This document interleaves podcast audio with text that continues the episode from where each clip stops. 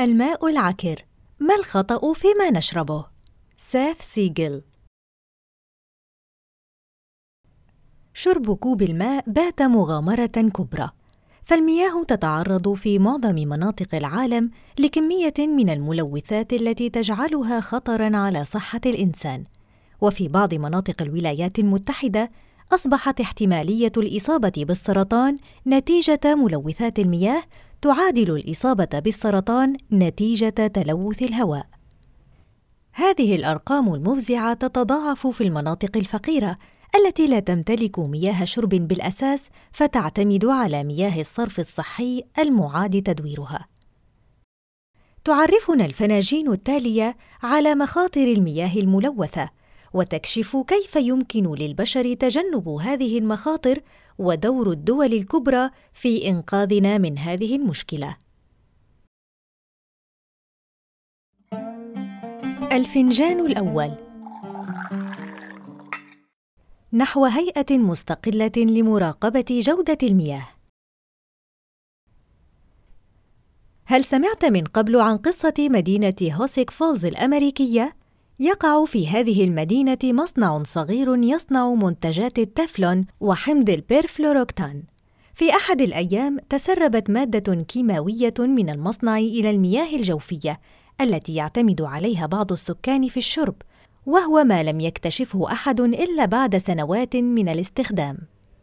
شهدت المدينة ارتفاعًا كبيرًا في الإصابة بالسرطان، وكذلك انتشرت بين سكان القرية أمراض الغدة الدرقية والجهاز الهضمي، وبالرغم من ذلك لم تدن الجهات الحكومية المصنع، بدعوى أن الأمر يحتاج إلى دراسات أعمق لربط زيادة معدلات الإصابة بالسرطان بالتلوث الناتج من المصنع. كما رفض الأهالي تصعيد الأمور خوفًا من سطوة أصحاب المصنع. لهذا ذهبت تلك الجريمة البشعة دون عقاب، ما شجع أصحاب المصنع على مواصلة سلوكهم المشين. تكرر السيناريو مجددا وما حصل في هوسيك فولز حدث مرة أخرى في ولاية أمريكية أخرى. ومرة أخرى أفلت ملوث المياه من العقاب على جريمتهم. والنتيجة سقوط المزيد من الضحايا. أثبتت هذه السلوكيات أنه في ظل ضعف الرقابة الحكومية لا يكفي الرادع الأخلاقي لحماية البيئة من تصرفات الإنسان وأن تسبب التلوث في الإصابة بأمراض خطيرة لم يعد امرا خياليا بل أصبح حقيقة واقعة. حقيقة لا نبذل جهودا كافية من أجل مقاومتها. ففي أمريكا مثلا لا تدرس وكالات حماية البيئة بشكل كاف مخاطر آلاف المواد الكيميائية التي تختلط بمياه الشرب.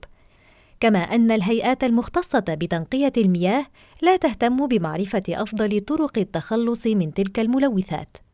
وكانت النتيجة هو حدوث قصص من نوعية مأساة هوسيك كشفت هذه القصص عن مدى عمق أزمة التلوث التي وصلنا إليها. فالكيماويات لم تعد تلاحق المياه في أنابيب الصرف أو في محطات التحلية بل وصلت إلى المخزون المائي الراقد في عمق الأرض. وهنا نحن نتحدث فقط عن نتائج ما اكتشفناه بالفعل. فماذا عن الممارسات التي ظلت في الخفاء طوال السنوات الفائتة؟ وما يدعونا إلى القلق أكثر أن وقائع مثل هذه تحدث في دولة عظمى كالولايات المتحدة فما الذي يجري على أراضي الدول الفاشلة وفي مناطق العالم الثالث؟ لذا يتمنى مناصر البيئة ألا تقتصر جهود حماية البيئة على الحكومات ومؤسساتها ويطالبون بإنشاء هيئات رقابية قوية مستقلة تضع سياسات جديدة لضمان وجود مياه شرب نظيفة للجميع. ترى كم اسم مصنع دار في ذهنك الآن؟ وتتمنى لو راقبته لتعلم ما إذا كان أصحابه يلوثون الماء أم لا. الفنجان الثاني ضعف تمويل هيئات مكافحة التلوث ليس السبب الوحيد وراء تلوث المياه.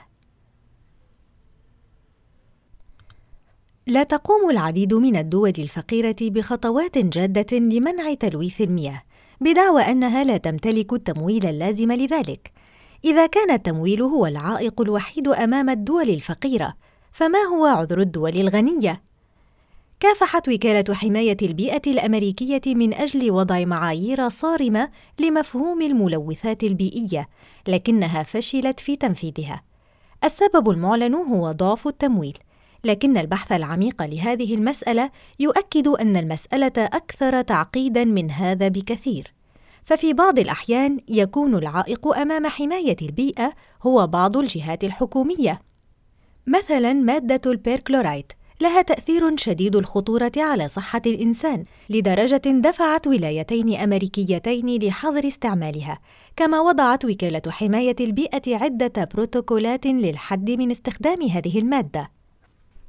وبالرغم من ذلك مارست وكالة الفضاء الأمريكية ناسا ووزارة الدفاع الأمريكية ضغوطًا من أجل عدم تنفيذ خطوات المنع لأنها تستخدم البيركلورايت في صناعة الصواريخ.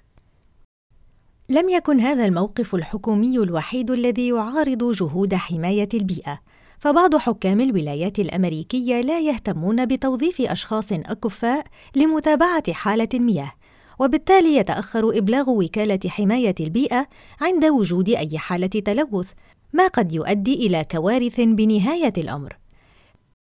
في بداية العام 2014 اشتكى عدد كبير من سكان مدينة فلينت بولاية ميشيغان الأمريكية من الخمول والإرهاق المستمرين. بمرور الوقت راحت الحالات تتزايد وضمت ستة آلاف طفل عانوا من قيء مستمر وصعوبات في النمو والتركيز كما حدثت حالات وفيات متتابعة كادت حالات الإصابة أن تشمل المئة ألف نسمة القاطنين بالمدينة دلت هذه الحوادث على أن فلينت أصابها وباء جماعي بشكل قاطع ولكن ما هو والأهم من أين جاء؟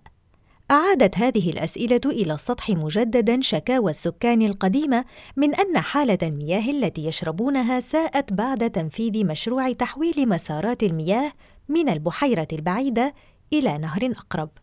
لم يهتم مسؤولو المدينة بهذه الشكاوى، كما قدم موظفو رقابة حالة المياه نتائج رصد مزيفة لإرضاء الجهات الرسمية، ولم يكشفوا عن المشكلة فور وقوعها.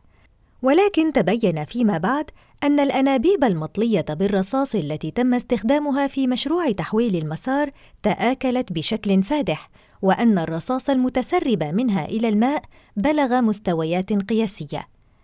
قرر المسؤولون إعادة صيانة خط المياه بالكامل، ولكن بعدما شرب الآلاف مياها ممتلئة بالرصاص وبمواد كيميائية أخرى حتى أضيرت أجسادهم.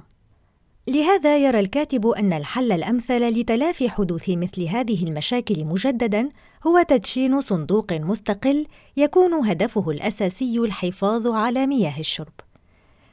تمسك الكاتب بأن يكون هذا الصندوق مستقلا ليضمن أنه لن يخضع لحسابات السياسيين الذين يتقاعسون عن تنفيذ عقوبات حاسمة على الشركات الملوثة للمياه، لأن هذه الشركات تدعم حملاتهم الانتخابية. واقترح الكاتب أن يمول هذا الصندوق عن طريق فرض ضرائب بسيطة على المياه المعدنية أو على فاتورة المياه المنزلية. ستستخدم هذه الأموال في إجراء بحوث مكثفة حول ملوثات المياه وكيفية التخلص منها. كما سيكون من حق هذا الصندوق مقاضاة أي جهة تلقي مخلفاتها الصناعية في المياه. أو أي جهة حكومية تتقاعس عن حماية المياه من التلوث. وبهذا تتحرر جهود مكافحة التلوث من توازنات السياسيين وإهمال الحكام، ويقوم بالمهمة أصحاب الهم الحقيقي لهذه المشكلة وهم المضارون من التلوث. الفنجان الثالث كيف تقنع الناس بترشيد المياه ما هي أحسن وسيلة لإقناع الواحد منا بتغيير صنبور تالف يسرب قطرات المياه؟ إخباره أن هذا السلوك قد يؤدي إلى حرمان أجيال كاملة من المياه؟ سيخبرك أنها بضع قطرات لن تكون ابدا السبب في تعطيش الكوكب. لهذا تفشل معظم جهودنا في إقناع الناس بترشيد استخدام المياه. فالكل يعتبرون أن الأمر هين وأن سلوكهم الفردي أقل من أن يجفف مياه أنهار العالم. الحل أن نستخدم حسابات الربح والخسارة ونقنع صاحب كل صنبور تالف أن تكلفة القطرات المتساقطة أكبر بكثير من ثمن صنبور جديد. ويمكن تطبيق نفس الأمر على كبار الشركات فإذا قدمت لهم وكالات حماية المياه تقاريرًا عن المبالغ التي يخسرونها بسبب آليات معالجة المياه القديمة، فسوف يبادرون فورًا إلى استبدالها بأخرى حديثة. ففي الولايات المتحدة ينكسر 240 ألف أنبوب مياه قديم كل عام تضطر الشركات لتغييرها باستعمال أنابيب أخرى رديئة سرعان ما تنكسر مجدداً فتغيرها الشركات مجدداً والحل هو إقناع الشركة بأن تركيب أنبوب مياه قوي مهما كان غالياً سيكون أرخص من تغيير أنبوب رديء كل عام. الفنجان الرابع التكنولوجيا هي الحل لا تستخدم معظم محطات ضخ المياه حول العالم المواد الكيميائية الآمنة التي تحمي مواسير الرصاص من التآكل بفعل مرور المياه فيها. هذا الإهمال أدى إلى تلوث المياه بكميات كبيرة من الرصاص لا يمكن معالجة آثارها السيئة على البشر. كما أن التقنيات التقليدية لعلاج حدوث تسريب في هذه المواسير تكلف مالا وعمالة بشرية أكبر مما سندفعه حال استبدال الأنابيب القديمة بأخرى مزودة بتقنيات الكشف اللاسلكي عن التسريب. لم تتوقف الحلول التي تقدمها لنا التكنولوجيا على حماية المواسير من التلف وإنما تمتد إلى العناية بالمياه ذاتها. وبلغت اليوم تكنولوجيا تنقية المياه مراحل متطورة بتكلفة أقل من التي تنفق على محطات المياه التقليدية. فمثلا يوجد في أمريكا 300 ألف عامل في محطات المياه يكلفون الدولة كثيرا من الرواتب هذه الميزانية تكفي لاستخدام أحدث أساليب تكنولوجيا تنقية المياه لتحقق ماء أنقى بتكلفة أقل. وأبرز الأمثلة على نجاح تطبيق هذه التكنولوجيا ما فعلته منطقة أورانج كونتري الأمريكية التي طهرت ماءها باستخدام تكنولوجيا ترشيح filtering technology متناهية الصغر ما مكنها من التخلص من أصغر الملوثات الموجودة في مياه الشرب. المفاجأة أن المياه التي بات يضرب بها المثل في النقاء هي في الأصل مياه معالجة من مياه الصرف الصحي. لكنها أصبحت مصدر الشرب الأكثر أمانًا في أمريكا بسبب الاعتماد على التكنولوجيا الحديثة. العقبة التي تواجه استخدام التكنولوجيا ليست فقط في الخوف التقليدي عند البشر من كل ما هو جديد، وإنما أن محطات مياه الشرب تشكل استثمارا قويا لن يقبل أصحابه بالهزيمة بسهولة. في أمريكا وحدها يربح أصحاب المصالح 700 مليار دولار سنويا من استثمارات المياه. هذه الأرقام تجعلهم مستعدين لبذل كل الجهود الممكنة ليضمنوا استمرار اعتماد الأمريكيين على محطاتهم وعدم الاكتفاء باستخدام وسائل تنقية حديثة. وهنا يأتي دورك في الضغط على المسؤولين في بلدك بعدم الانصياع لقوانين السوق في مسائل مصيرية كتوفير مياه شرب نقية.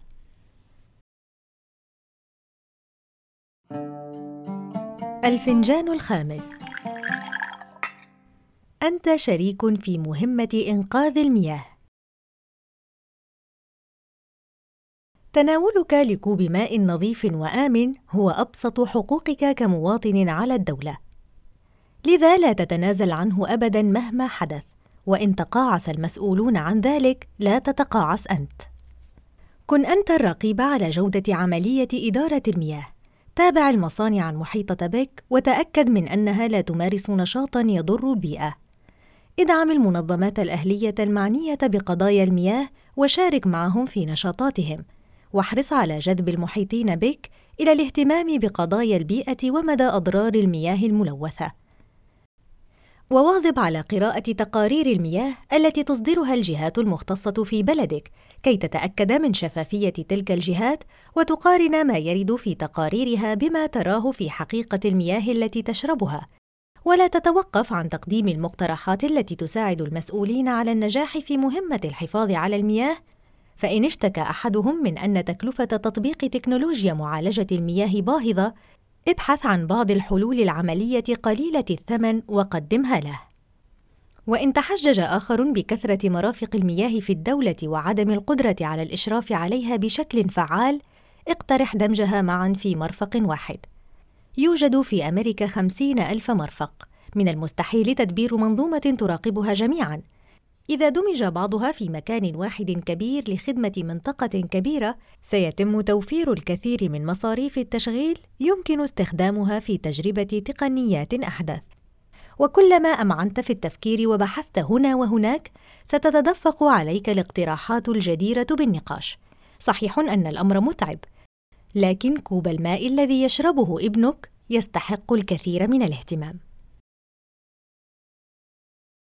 كانت هذه الفناجين من كتاب الماء العكر. ما الخطأ فيما نشربه؟ لساث سيجل. الرسالة الأساسية من الكتاب. علينا أن نحارب كي نضمن لعائلاتنا شرب المياه النظيفة.